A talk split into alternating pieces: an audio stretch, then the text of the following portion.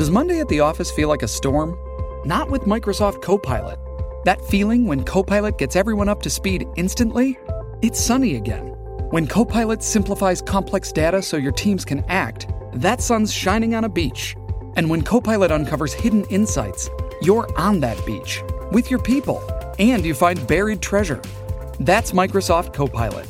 Learn more at Microsoft.com/slash AI for all. This episode is brought to you by Shopify. Do you have a point of sale system you can trust, or is it a real POS? You need Shopify for retail. From accepting payments to managing inventory, Shopify POS has everything you need to sell in person. Go to shopify.com slash system, all lowercase, to take your retail business to the next level today. That's shopify.com slash system. E siamo live, siamo live, siamo live, siamo live. Benvenuti a tutti in questa nuova puntata di Dipen Crimini. Io sono Palla, mille problemi tecnici, ritardo di ore. Aspetto tre minuti come al solito. Non sono live su Twitch perché sono live dal portatile come nei vecchi, anzi vecchissimi tempi. Quindi aspettiamo tre minuti per questa volta affinché tutti si colleghino perché la maggior parte delle persone oggi saranno su Spreaker, non essendoci appunto Uh, il tanto amato Twitch, tanto amato quanto da me odiato Twitch. Io intanto mi stappo una cochina zero in memoria dei vecchi tempi, sono nel setup che abbiamo avuto fino a tutto il primo anno, quindi sono assolutamente... Ciao Edward, grande, esatto, come ai vecchi tempi. Guarda, ho stappato in live la cochina zero. Edward, ehm, metti tu... Ciao Michela, Uh, live senza volto, no, molto più bello. Scusate se ho la voce un po' bassa, ma non sto benissimo ancora e sono un po' così. Ciao Francesca, ciao a tutti, ciao a tutti. Mettete, mi raccomando, please, il link su Spreaker eh, Gruppo Crimini, così anche chi non è proprio adatto, perché siamo in 1200, ma credo che più di 1100 persone siano arrivate dopo che avevano comprato il computer, quindi...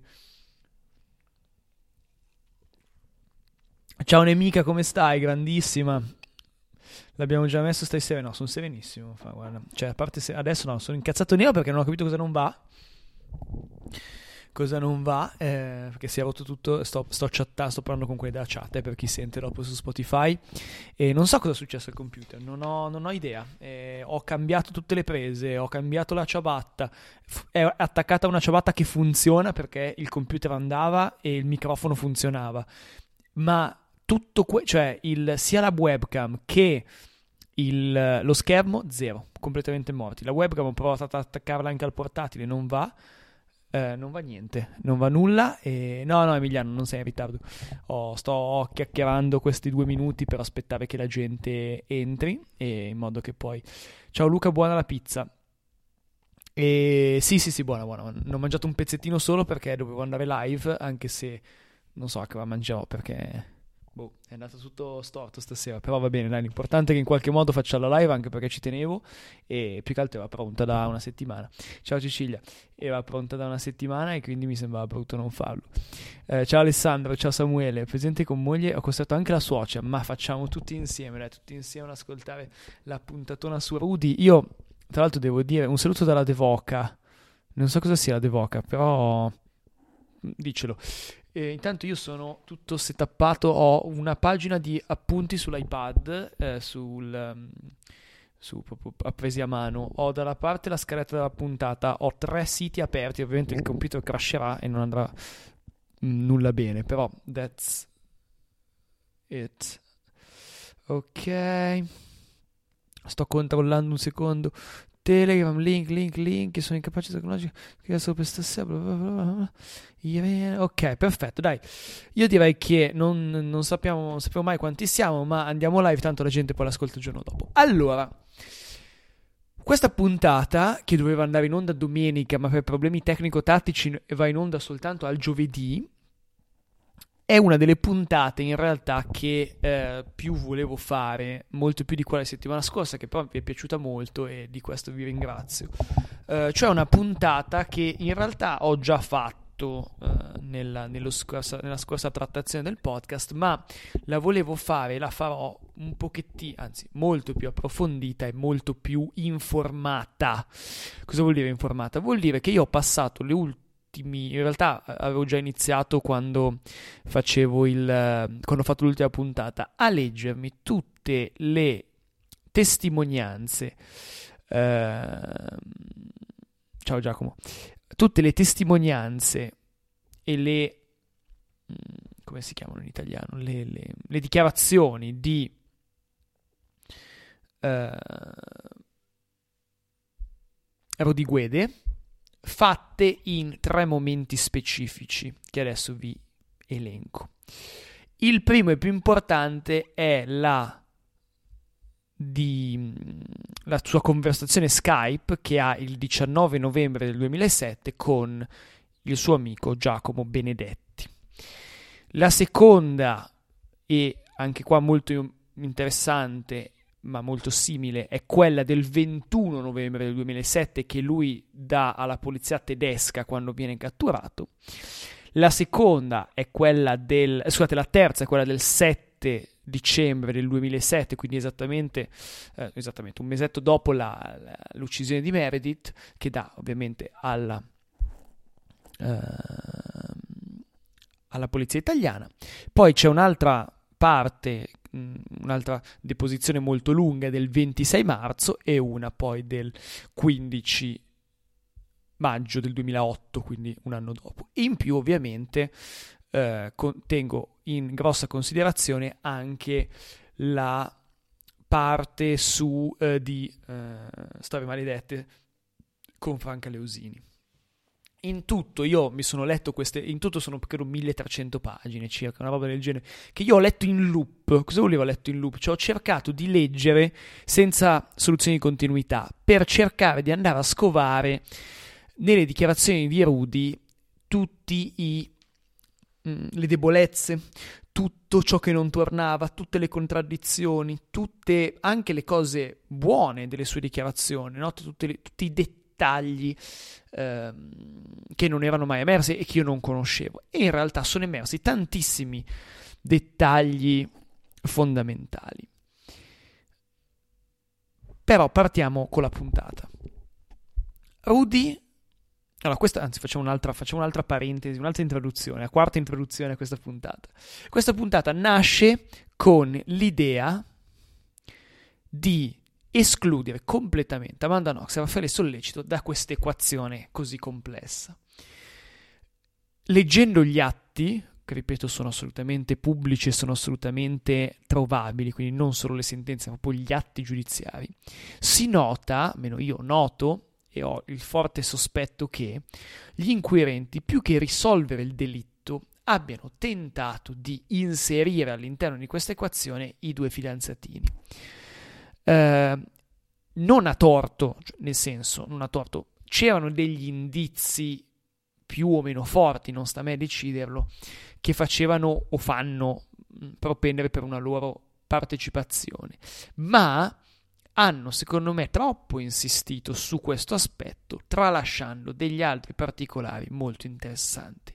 Il mio pensiero quindi è stato se noi togliessimo completamente dall'equazione questi due, cioè facciamo finta che Raffaele e Amanda trovano il cadavere, raccontano una storia perfetta, hanno un alibi e, e li lasciamo via, esattamente come Filomena Romanelli o, qualcuno, o qualsiasi altro personaggio della vicenda cosa sarebbe successo? Cioè, quindi questa domanda è una. Questa puntata è uno sliding door, no? Cioè, cosa sarebbe successo se. Se, se non ci si fosse convinti che loro erano in qualche modo gli autori materiali dell'omicidio? Avremmo ottenuto, secondo me, la seguente puntata. Ovvero, e qui parte effettivamente la puntata con il, il mio primo, il mio primo eh, punto sulla scaletta, ovvero Rudy Guede è il colpevole perfetto. Perché il colpevole perfetto? Abbiamo abbondantissime tracce della sua presenza in casa, feci, ditate, sangue, sangue tracce, vabbè, le abbiamo già analizzate. Viene trovato con, un, con delle ferite sulla mano, quindi compatibili in un certo modo con delle ferite da taglio è scappato dopo il delitto e non ha chiamato i soccorsi. Ed è, non è nuovo a una serie di criminucci, crimini, piccoli crimini, che quindi lo fa, fanno sì che sia una persona che abbia una certa tendenza a flirtare con, con, uh, con l'ignoto e con, con il crimine. Quindi Rudy Guede è il colpevole perfetto. Ma nella testa degli inquirenti non passa neanche per la, l'anticamera del cervello che Rudy possa essere l'unico colpevole della vicenda. Anzi, io vedo Rudy come un fastidio. Perché? Perché fanno molta fatica a esonerarlo, no? Dalla faccenda. E fanno ancora più fatica a inserirlo nella faccenda, ma di questo parliamo dopo. Una cosa che a me interessa moltissimo e che in questi giorni mi ha davvero frantumato il cervello è che Rudy racconta una storia, secondo me, avvincente. La storia di Rudy è esattamente ciò che ciò di cui si parla quando nell'analizzare, io sapete che sono un grande fan delle storie, no? E senza entrare troppo nel tecnico c'è un libro bellissimo che si chiama Il viaggio dell'eroe, che è la spiegazione del perché di come si scrive del perché alcune storie sono così intriganti. Rudy Guede racconta una storia che sembra esattamente la storia di un film. Lui che è un, uno sfig- non uno sfigato, però un ragazzo normale, con un'infanzia complessa, che vive una vita con poche coordinate, dove ha una stella polare coperta dalla nebbia e in una serata normale, questa è la storia che racconta lui, poi chiaramente la analizziamo, dove eh, dovrebbe concedersi un amore giovanile, entra, si immerge, anzi viene trascinato dentro il caos. Un omicidio. Lui è in bagno a defecare e la sua vita sprofonda nel caos. Ci sono dei nemici, in questa come in ogni storia che funziona, ci sono dei nemici, Amanda Knox, Raffaele Sollecito, gli inquirenti, e c'è lui che lotta contro questi nemici. La storia di Rudy è una storia che funziona, è un film perfetto, è un libro favoloso, è una storia a cui io continuamente, quando la rileggo, quando la riascolto, quando la rimmagino, voglio credere. Non è una storia assurda o non assurda, mi interessa molto poco la verosimiglianza di questa storia. Mi interessa invece particolarmente il fatto che sia una storia dove il, tras- il trasporto emotivo è molto alto, almeno da parte mia, ma da parte di molte persone. E la volontà che c'è di credere che questa storia sia vera è altissima. Io penso che uno dei motivi per cui Amanda Knox sia così indifesa. Se sentite i rumori del cane che ha il collare vittoriano perché non sta tanto bene, quindi non, se, non preoccupatevi. Uno dei motivi per cui Amanda Knox è così odiata è che la sua storia non è il viaggio di un eroe. E quindi lei non ha una storia così avvincente da contrapporre alla incredibilmente avvincente storia di Rudy. E quindi a livello proprio tecnico, cioè di scrittura della storia, la storia di Rudy è perfetta. Ed è talmente perfetta che quando noi la sentiamo una prima volta, senza conoscere a fondo il caso, siamo sbalorditi. Non possiamo non crederci, non possiamo empatizzare con questo giovane ragazzo. La faccenda però è abbastanza complessa, è un po' più complessa di, co- di così. Rudy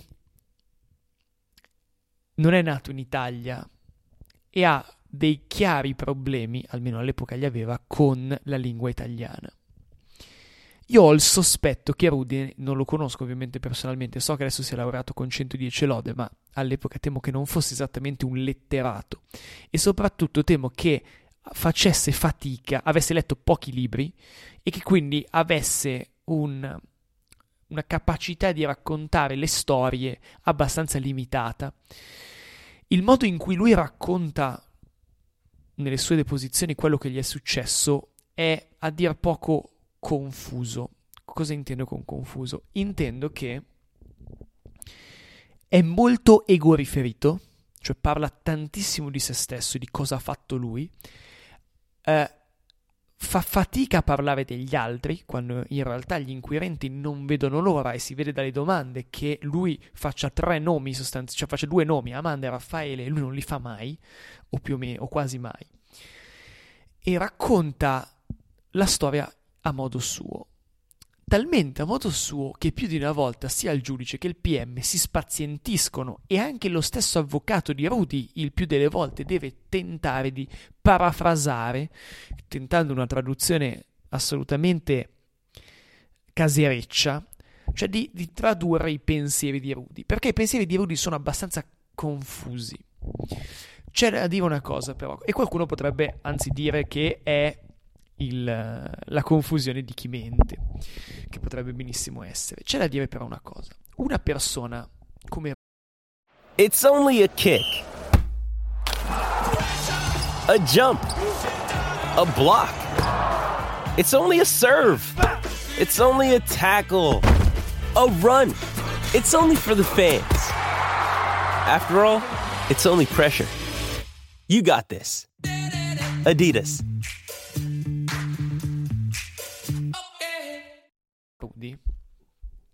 Che in quel momento non credo fosse particolarmente dotata da un punto di vista intellettivo, soprattutto dal punto di vista di raccontare storie, non credo che da solo possa essersi inventato una storia così articolata qualora questa storia fosse completamente falsa. Io ho la sensazione chiara che nella sua storia ci siano una serie di elementi falsi, ma anche una serie di elementi piuttosto veri e riuscire a capire quale elemento è vero e quale elemento è falso è assolutamente chiave per riuscire a decifrare questo delitto. Rudy è un oratore pessimo. Vi faccio un esempio. La prima volta che, lo, che ho letto questa cosa non ho capito, l'ho dovuta rileggere un po' di volte, poi rileggendola mi ha sempre fatto ridere e mi ha sempre fatto molto ridere la reazione di una, di un, del giudice. Mi sembra, sono quasi sicuro che sia nella, eh, per, chi lo, per chi è interessato, nella ehm, testimonianza che dà il 12 di scusate, il 7 dicembre del 2007. Sta parlando con un giudice, una donna, e questa giudice, molto brava, quindi non è il PM, è un giudice. Questo giudice sostanzialmente gli fa raccontare, così vi spiego anche come funziona, perché è molto interessante. Il giudice gli fa raccontare tutta la storia, da come ha conosciuto Meredith e Amanda a quando è arrivato in Germania. Gliela fa raccontare tutta di fila, facendogli delle domande, ma racconta di tutta di fila. Dopo, quando lui finisce, diciamo che durano 40-50 pagine, ogni deposizione sono circa 200 pagine, 150. Lui cosa succede? Che a un certo punto finisce di raccontare e il giudice inizia a fargli delle domande che sembrano completamente slegate dalla vicenda, ok? Quindi non legate, e poi fa delle domande spot riguardo la storia che ha detto per vedere se lui è in grado di ricostruire la storia anche non in ordine cronologico, cioè come ti impari una bugia, ma in ordine sparso per vedere se la bugia ha le gambe corte o no. E devo dire che Rudy riesce abbastanza bene in questa cosa. Ma un elemento che mi aveva fatto assolutamente sorridere è quando lui racconta, nel, il, mi sembra fosse a dicembre, forse era a marzo dell'anno dopo, comunque un, più di un mese dopo il, l'omicidio, lui racconta l'incontro con questo assassino maschio. E che è il racconto sostanzialmente che fa Franca Leosini. Cioè, eh, lui sta facendo la cacca, sente questo urlo, esce di corsa senza tirare l'acqua e incontra, co- attraversa il, sa- il, salotto cucina, arriva davanti alla camera di Meredith, vede questa persona di spalle, c'è una piccola lite, lui cade in salotto soggiorno e questa persona scappa. Lui racconta esattamente la stessa cosa, uguale, perfetta. Passano, la, la, la, il giudice fa una serie di domande piuttosto lunga sull'aggressore, quindi l'attenzione svia un pochettino da questa cosa e lui continua a parlare di questo aggressore. A un certo punto il giudice dice prego continui con la storia.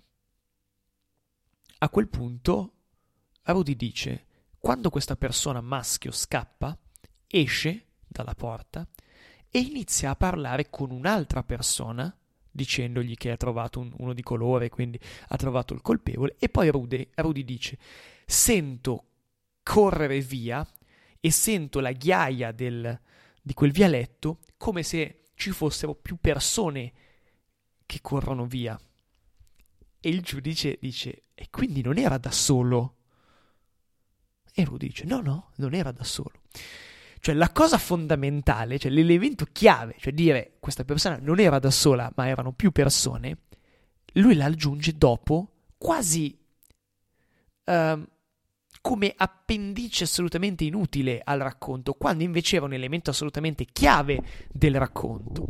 Se voi dopo questa puntata andate a rivedervi uh, Storie maledette con Franca Leosini, lui racconta esattamente la stessa cosa. Ma dal racconto che fa Franca Leosini non si capisce bene dove fosse, lui dice che è Amanda, ma la seconda persona. Perché lui racconta esattamente la stessa cosa, ma non dice che fuori dalla porta di casa, quindi davanti alla porta d'ingresso, secondo lui ovviamente, c'è un'altra persona. Infatti lui non dice mai in nessuna deposizione, e andate a rivedere Storie Maledette, lui non dice mai che vede due persone dentro la stanza di Meredith che stanno ammazzando o che stanno compiendo questo delitto. Lui dice che ne vede sempre una, ma in realtà lui ne accusa sempre due. Cosa intendo dire? Intendo dire che lui dirà sempre che sul posto ci sono due persone che eh, sono presenti e non solo una. Non farà mai riferimento in nessuna, in nessuna delle dichiarazioni a una sola persona. Il problema è che Rudy va interpretato, non va solo letto, cioè va capito e purtroppo non è cosa semplice. Partiamo da una serie di dettagli, quindi eh, bevo un secondo.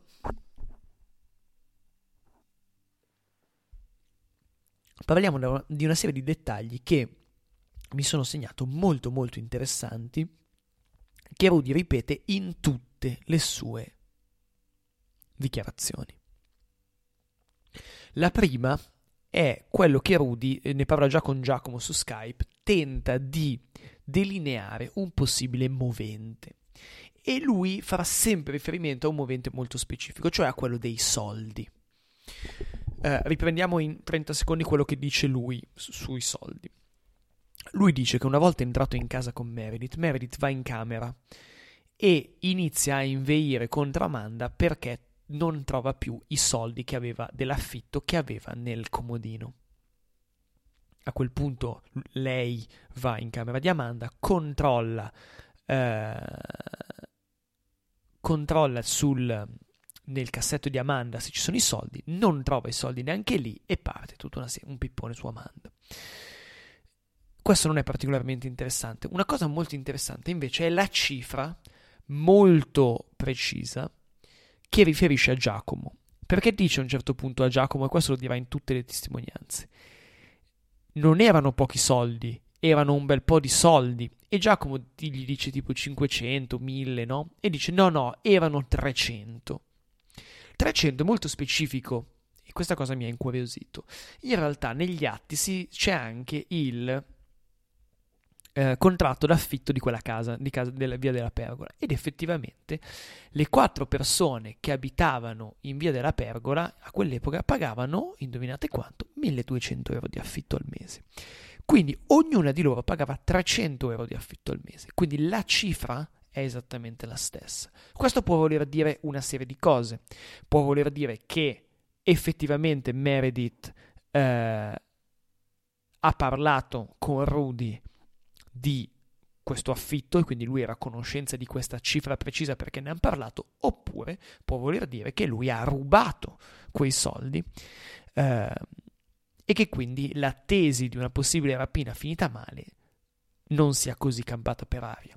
L'unico problema sulla, sulla tesi della rapina è che se lui ha rubato i 300 euro di Amanda e i 300 euro di Meredith, vuol dire che circa aveva rubato 600 euro non si capisce come una settimana dopo sia in Germania e non abbia nessun soldo neanche per mangiare. Questo è abbastanza nebulosa come situazione, però è, è, interessante come lui fosse a conoscenza della cifra precisa che c'era nel cassetto di Meredith. Quindi, in qualche modo, o parlando con Meredith o ehm, avendoli rubati, lui viene in contatto con i soldi di Meredith e questa è già la prima cosa.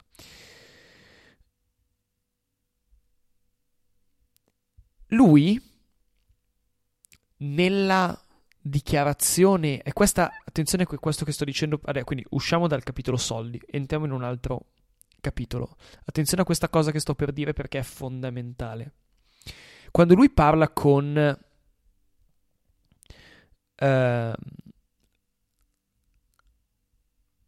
No, ma non ha preso il volo taxi né hotel né mangiare Samuele, poi ne parliamo. Se vuoi poi approfondiamo. Eh, lui sta parlando con, su Skype con Giacomo e dice a un certo punto a Giacomo So, dice Rudy, che tra le ragazze c'erano un po' di problemi, sempre parlando di questo sfogo di Meredith, che lui ha sua detta ovviamente. Eh, sempre parlando con Giacomo. So che tra le due, quindi tra Meredith e Amanda, non correva buon sangue per una serie di motivi. Motivo numero uno, Amanda fumava tantissimo, usava tantissima erba e hashish. E questa cosa a Meredith non faceva impazzire perché spendeva molti soldi.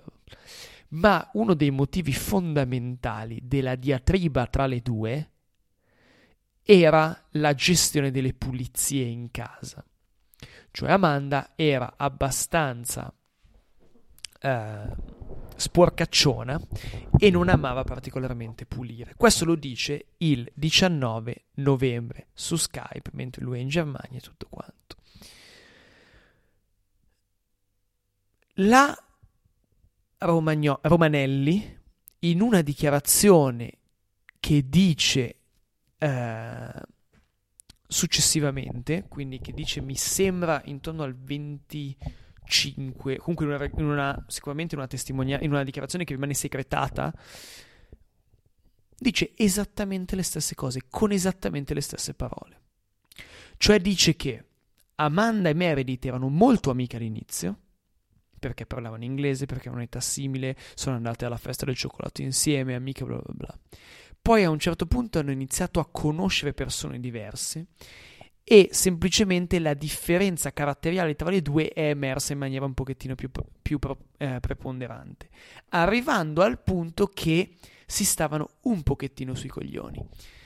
Eh, e ha fatto un esempio specifico, cioè delle pulizie, anche la Romanelli parla esattamente di queste pulizie, e dice: Siccome non riuscivamo ad autogestirci sostanzialmente, perché cosa avevano fatto lei e l'altra uh, coinquilina italiana di cui adesso mi sfugge il nome, magari scrivetemelo in chat.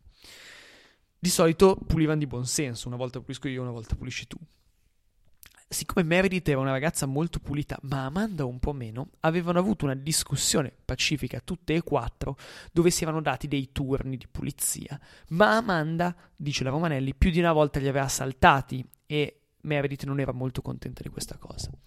Come faccia Rudy il 19 dicembre a co- il 19 novembre a conoscere questo dettaglio della pulizia, obiettivamente se non gliel'ha detto Meredith non è dato sapere però è un dettaglio che io vi riporto perché è un dettaglio molto importante e che ci fa capire come Rudy sia a conoscenza di una serie di particolari, di una serie di dettagli che obiettivamente non è chiaro come faccia a conoscere. Quindi questo è importante. Rudy in tutte le dichiarazioni fa, dice due cose secondo me molto molto interessanti. La prima è che lui dice che la prima volta, lui va due volte nei suoi racconti, anche qua, lo dice quasi sempre, per esempio la Leosini non lo dice, in altre dichiarazioni lo dice, ma io sono arrivato alla conclusione che quando lui non dice una cosa non è perché tenta di una nuova versione, perché semplicemente in quel momento quella cosa non gli sembra importante, anche se in realtà è molto importante. Lui dice che siccome esce di casa, questo lo sappiamo con, abbast- con certezza, alle sette e mezza di sera, e abbiamo anche delle immagini di lui che va verso via della pergola, è quasi certo che lui sia arrivato a casa di Meredith intorno alle 7.50 e lui questa cosa ce la dice più di una volta, cioè che lui prova a bussare non trova nessuno in casa, va di sotto, dai ragazzi di sotto, perché lui dice più di una volta, tanto li conoscevo, ho detto aspetto qua Meredith, non trova nessuno e a quel punto va a mangiarsi il kebab con l'amico greco e poi torna. Eh, anche qui questa cosa viene detta, viene detta mh, mm, parzialmente, ma tutte le volte lui dice che quando torna la seconda volta, davanti, scusate, poco dopo, ma dieci metri dopo il cancello di Via della Pergola, c'è ferma una macchina. Una volta dice che è un Opel Corsa, una volta dice che è un Opel Corsa o una Micra bianca, che con a bordo uno spacciatore, lui riconosce essere uno spacciatore di Perugia, che lo illumina coi fari e lo guarda male. In quella macchina lui dice che ci sono dentro due persone non fornisce un nome agli inquirenti che glielo chiedono in tutte le, le, deposizioni, ma lui non sa fornire un nome, ma fornisce un identikit e dice che comunque se, se, se lo trovasse davanti saprebbe riconoscerlo. Questo è un dettaglio che io riporto, ma che eh, non lascio lì. Un altro dettaglio che eh, mi ha molto interessato e su cui vorrei approfondire sicuramente ne riparlerò, è che Rudy a un certo punto dopo che il presunto aggressore scappa e lui sta tamponando le It is Ryan here and I have a question for you. What do you do when you win? Like are you a fist pumper? A woohooer, a hand clapper, a high fiver. I kind of like the high five, but if you want to hone in on those winning moves, check out Chumba Casino. At ChumbaCasino.com, choose from hundreds of social casino style games for your chance to redeem serious cash prizes. There are new game releases weekly, plus free daily bonuses. So don't wait. Start having the most fun ever at ChumbaCasino.com. No purchase necessary. VGW. Void were prohibited by law. See terms and conditions. 18 plus. Lucky Land Casino. Asking people what's the weirdest place you've gotten lucky? Lucky? In line at the deli, I guess? Aha, in my dentist's office. More than once, actually. Do I have to say? Yes, you do. In the car before my kids' PTA meeting. Really? Yes. Excuse me, what's the weirdest place you've gotten lucky? I never win and tell. Well, there you have it. You can get lucky anywhere playing at LuckyLandSlots.com. Play for free right now. Are you feeling lucky? No purchase necessary. Void where prohibited by law. 18 plus. Terms and conditions apply. See website for details. Ferite, secondo lui ovviamente, di Meredith. Sente dei rumori al piano di sotto. Questi rumori lo spaventano, lui lo dice sempre, tranne nel, nella, nella, uh, nella conversazione su Skype perché Giacomo non glielo chiede. Lui sente dei rumori al piano di sotto, si spaventa perché pensa che l'omicida, il killer, sia ancora nei paraggi e quindi scappa. Questo dettaglio non lo dice per esempio alla Leosini perché la Leosini taglia abbastanza corto su questa cosa. Lui fa riferimento sempre a questi rumori. È interessante perché effettivamente la sc- cioè, l'appartamento al piano di sotto io questa cosa non so se l'ho mai detta, è un po' strano, mi spiego bene.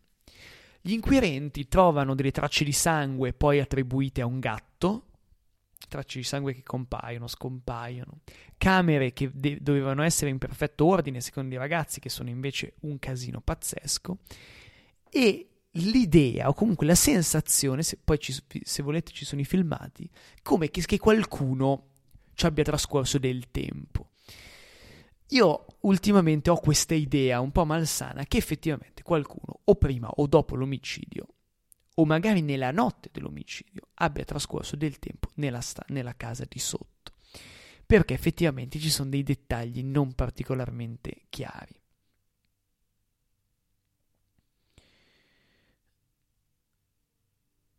C'è un dettaglio, poi arriviamo chiaramente alle parti in... anzi no, eh, ci arriviamo dopo a tutte le cose che non funzionano del, del racconto di Arudi, ovviamente.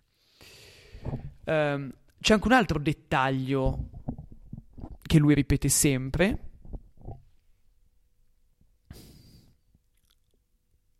Ovvero, a parte il dettaglio sulle ragazze al kebab, sono sempre due, tutto quanto a parte alcuni dettagli che appunto eh, lui per esempio dice che eh, quando lui lascia Meredith sempre vestita, che lui non ha mai toccato il piumone.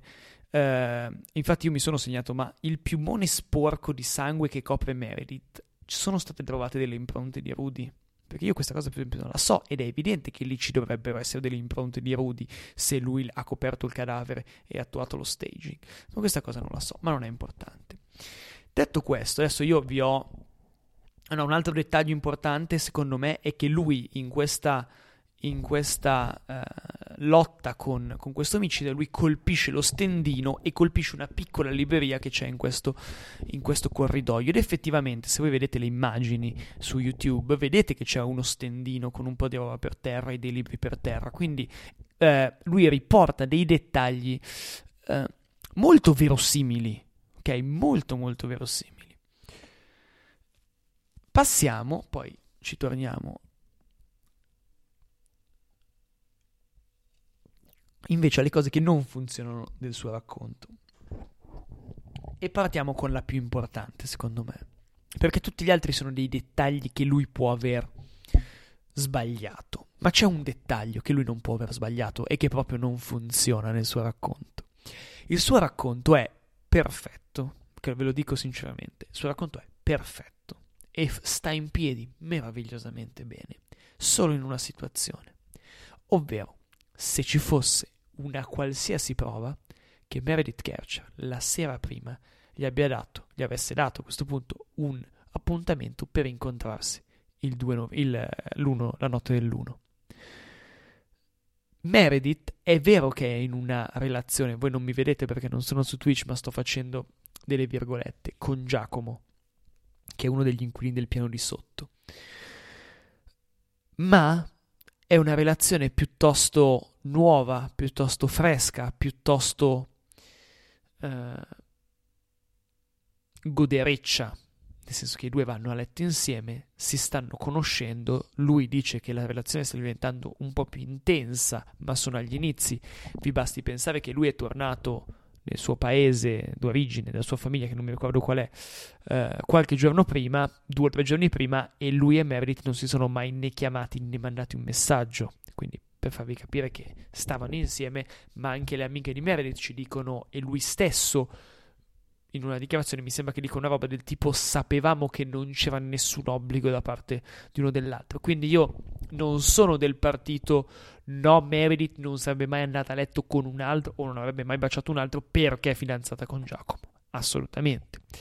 Il problema è che io avevo dal, dai racconti di Rudy, e qua devo fare un mea culpa perché io mi ero fidato di quello che diceva Rudy, avevo intuito che, cosa avevo intuito? Che lui e Meredith si fossero conosciuti sotto casa dei ragazzi, vedendosi in qualche locale, si erano visti un paio di volte con delle compagnie eh, in giro e la notte di Halloween si erano visti in, questa, in questo locale, si erano scambiati questo bacio e si erano andati appuntamento al giorno successivo. Ma nulla di tutto ciò lui racconta un'altra cosa. Innanzitutto il, racco- il suo racconto della notte di Halloween è il momento più problematico.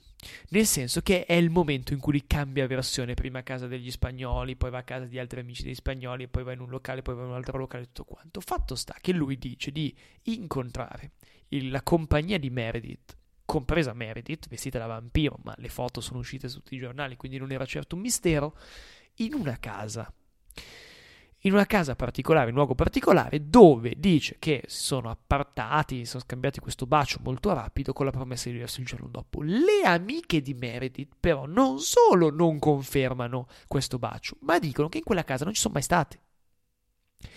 Quindi c'è un problema a monte gigante, gigantesco.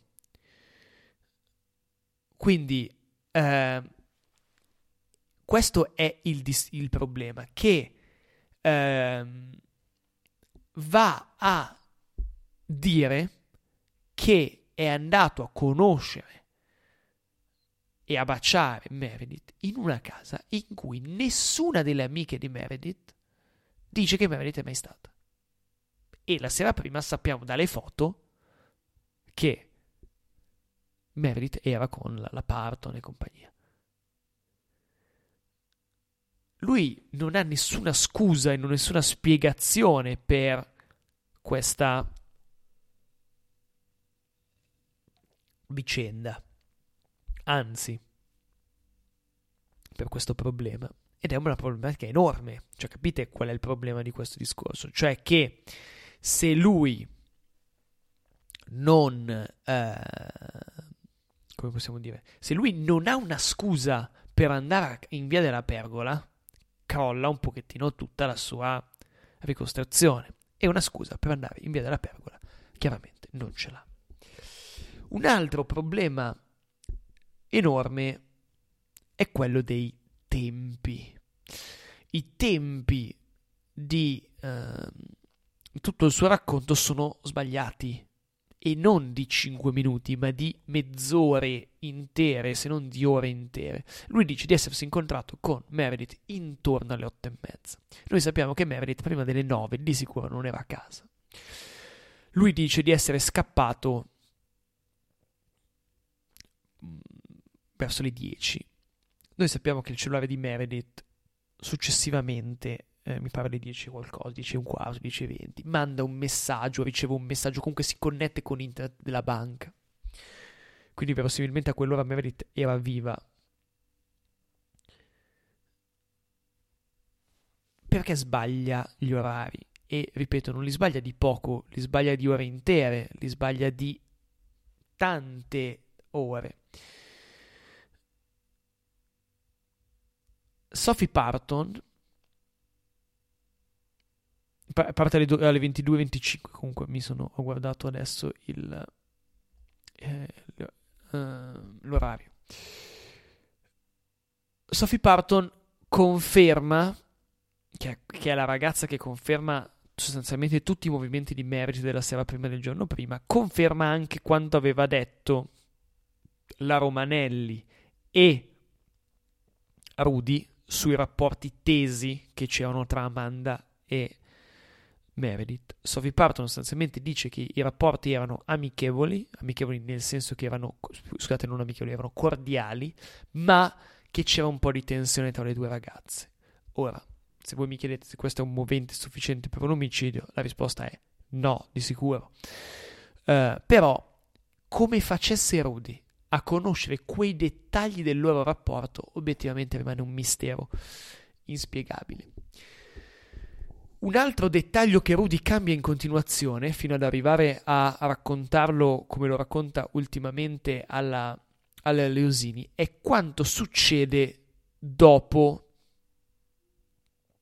che la persona che ha aggredito, secondo lui, Meredith, esce di casa. Innanzitutto, fuori casa incontra un'altra persona. Questo da, lui non lo dice mai in questo modo, ma dai racconti di Rudy si evince esattamente questo, cioè che fuori di casa ci fosse un'altra persona, verosimilmente una donna. Capite bene che quando, si, quando lui inizia a raccontare la prima volta questa versione si conoscevano già benissimo Amanda Knox e Raffaele Sollecito, quindi era evidente che anche su, nel suo racconto dovesse inserire due persone. Lui dice che una volta che si riprende, quindi che si rimette in piedi e si riprende un secondo lo shock, corre nella stanza di Filomena Romanelli per guardare fuori dalla finestra.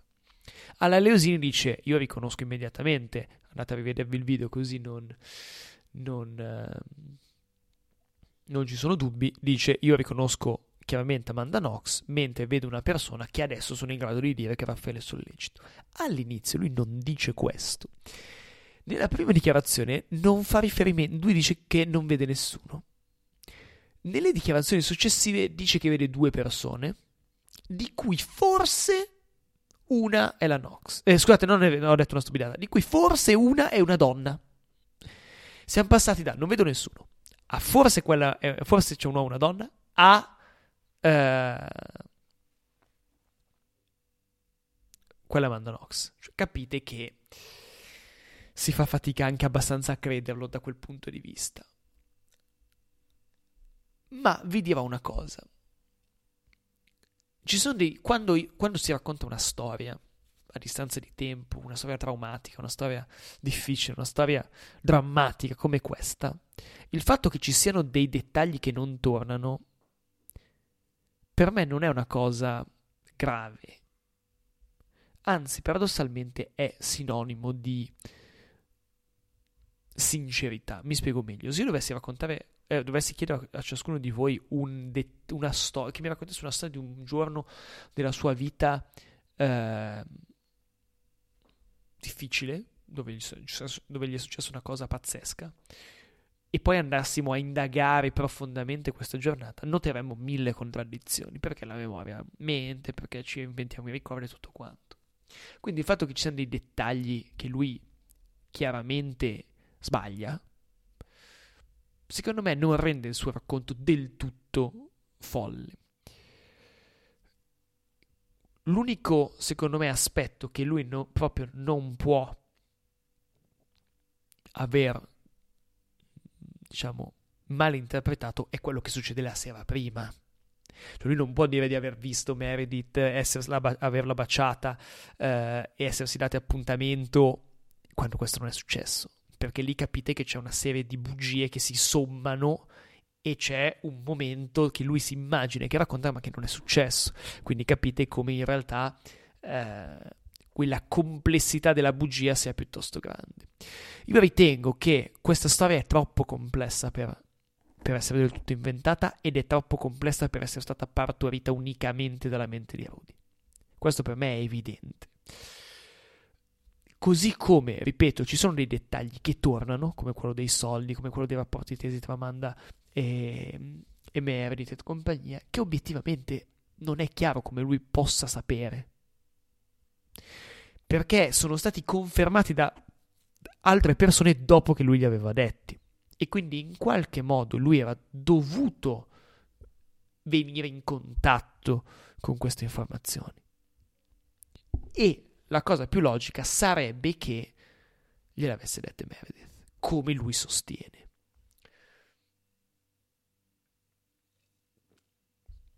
effettivamente la sua storia va a spiegare tutta una serie di particolari, tra cui quello delle feci, che altrimenti avrebbero una spiegazione abbastanza complessa. Uh,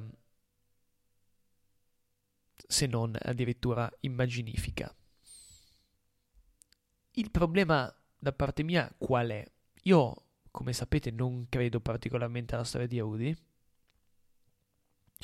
o quantomeno non ci credo interamente.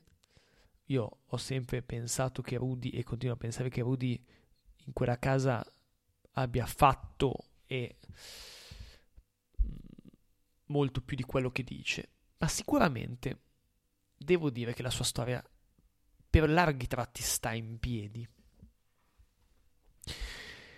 Nell'analizzare la situazione di Rudy, i giudici in realtà non si sono mai spiegati esattamente il perché ci siano delle feci, per esempio, in bagno. Addirittura in una sentenza, mi sembra quella di quarto grado, sbagliano perché dicono che dopo che lui ha, l'ha uccisa è andato in bagno a scaricarsi. In realtà, se c'è una cosa in, questa, in questo delitto che è sicura, è il fatto che ad un certo punto del primo novembre del 2007, mentre Meredith Kercher ancora per qualche ora, ancora per qualche minuto, ancora, ancora per qualche attimo era in vita, nel bagno grande della villetta di Via della Pergola numero 7, Rudy Guede stava seduto sul water a espletare i suoi bisogni fisiologici. Nessuno eh, è ancora riuscito a fornire una spiegazione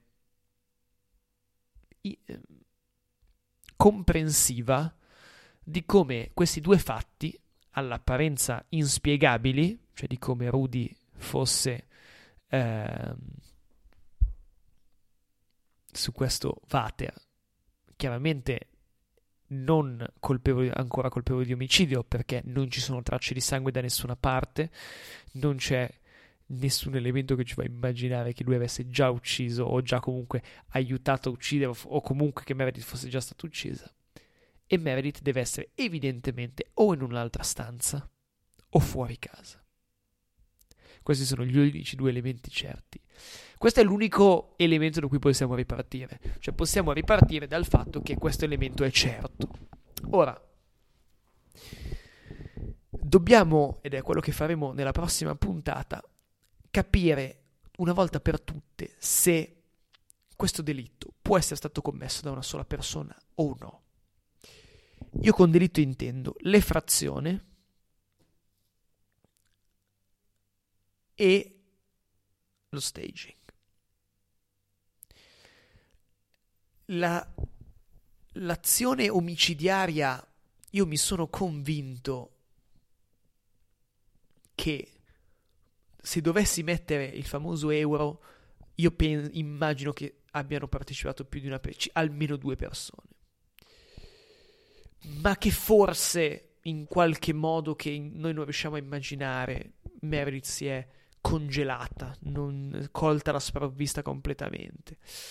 E non, ha, non si è difesa, si è, si è lasciata completamente sopraffare dalla, dalla, dal panico, dalla paura e lui abbia completamente perso la testa, l'abbia immobilizzata più mentalmente che fisicamente e che sia successo che. Quindi potrebbe anche essere successo. Uh, il problema, ripeto, non è tanto l'azione omicidiaria, paradossalmente, ma è quello che avviene dopo l'azione omicidiaria. Perché è abbastanza sicuro che lui lasci l'abitazione in tempi brevi. Ma sappiamo, e questo credo che sia abbastanza assodato, che ci sia stata tutta una uh, azione di, di, di pulizia, almeno di tentata pulizia. Perché io dubito che la pulizia l'abbia fatta lui? Perché ha pulito ovunque, tranne dove sicuramente era stato più tempo, cioè in camera di Meredith. Uh, quindi lì c'è un problema fondamentale, cioè ha pulito il corridoio, ha pulito il bagno, dove sicuramente c'erano anche delle sue tracce, ma sicuramente più limitate. Sono quasi certo che lui non sia entrato da quella finestra, dalla finestra di Filomena Romanelli, per tutti i motivi che ho già detto negli altri podcast, andate a risentirveli. Ma ciò non esclude che lui possa essere entrato in quella casa con l'intenzione di rubare.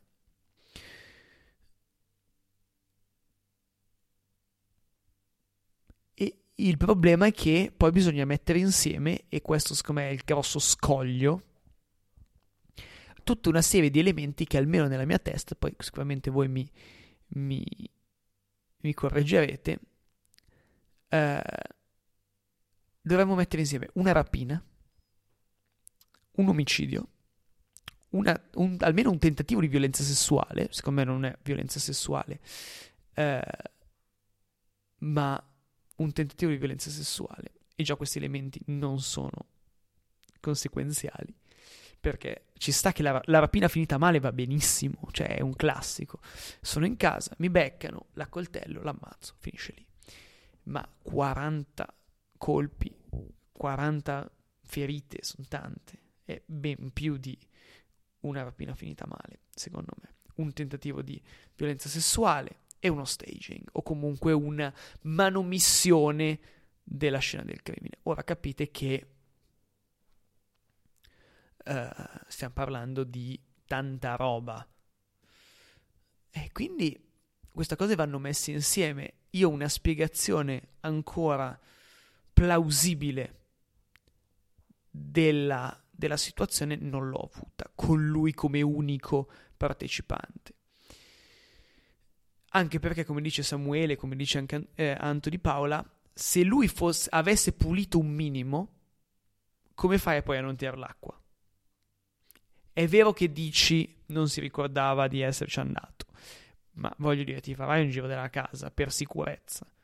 Ci sarà stato anche un minimo di odore, immagino. Questa è una cosa che mi sono sempre che un minimo di odore, anche perché chi ha visto le foto ha visto che era anche abbastanza importante a livello quantitativo. Quindi, eh, mi sembra complesso immaginare. Così come qualcuno ipotizzava in settimana sul gruppo Telegram che vi invito a seguire, eh, lui colpevole dell'omicidio e qualcun altro che ha fatto lo staging. Non si capirebbe esattamente il motivo per cui io debba, cop- che sia stato Amanda Raffaele o io, cioè qual è il, il senso di dire io eh, entro in quella casa, trovo un cadavere di Meredith e perché devo mettermi a pulire e a, e a fare uno staging quando posso chiamare la polizia e, e, e fare la cosa giusta. Cioè, non, non, si capisce, no? È evidente che lo staging, o comunque quella cosa che poi cercheremo di capire se è staging o no, eh, deve averlo fatto.